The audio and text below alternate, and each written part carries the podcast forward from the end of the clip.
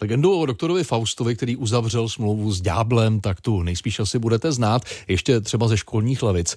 Podobný osud měl taky skutečný člověk, a sice Jiří Arvét Smíchovský.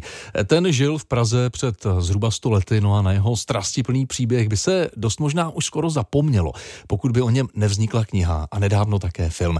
Snímek Arvét, jehož partnerem byl radiožurnál, film režiséra Vojtěcha Maška, získal vůbec nejvíc nominací na filmovou cenu Český lev. Jestli je promění, to se dozvíte už tuto sobotu a samozřejmě u, u téhleté filmové události nebudou chybět reportéři radiožurnálu. Věřím satana otce a věřím i v jeho syn. Z patra dokázal odříkávat celé básně. Svou geniální paměť ale Jiří Arvec Míchovský zneužíval ve službách nacistů a poté i komunistů, kdy mu nebylo cizí udávat své nejbližší. Slíbil, že mi dá, si řeknu. A co za to chtěl?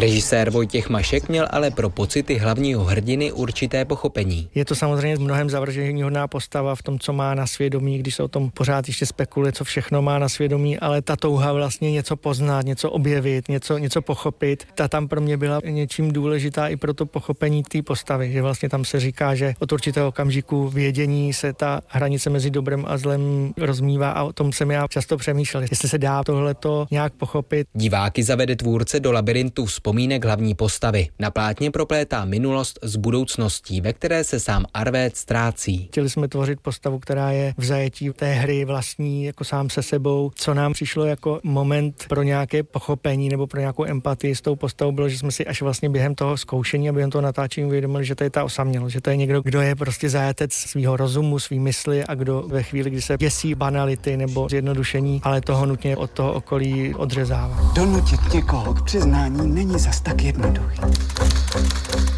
Hlavní roli stvárnil Michal Kern. Ten si hledal vztah k postavě velmi dlouho. V archivech jsou totiž jenom deníky a černobílé fotografie Jiřího Arvéda Smíchovského. On na těch fotografiích vypadá po každý jako jinak. Ale ne jako, že by třeba byl silnější nebo ostříhaný jinak, ale on vypadá jako naprosto odlišný lidi. Já, když dostanu třeba divadelní roli, tak já si po prvním přečtení vytvořím docela konkrétní ideální představu, jak to budu hrát nebo koho mám hrát. A já jsem to u Arvéda vůbec netušil netušil, tak jsem se v nějaké fázi toho zkoušení obrátil hlavně k sobě. Arvéda doprovází ve filmu postava Štěpána Plačky. Toho Smíchovský jako nacistický důvěrník zachránil za války před koncentračním táborem. Tohle je přece pojistka pro tebe. Takže mám podepsat a líbat ti ruce.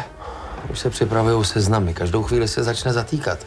Máš geniální paměť, Arvéde, ale dokážeš ještě rozumně uvažovat? Jak bys si ten podpis představoval? Vlastní krví?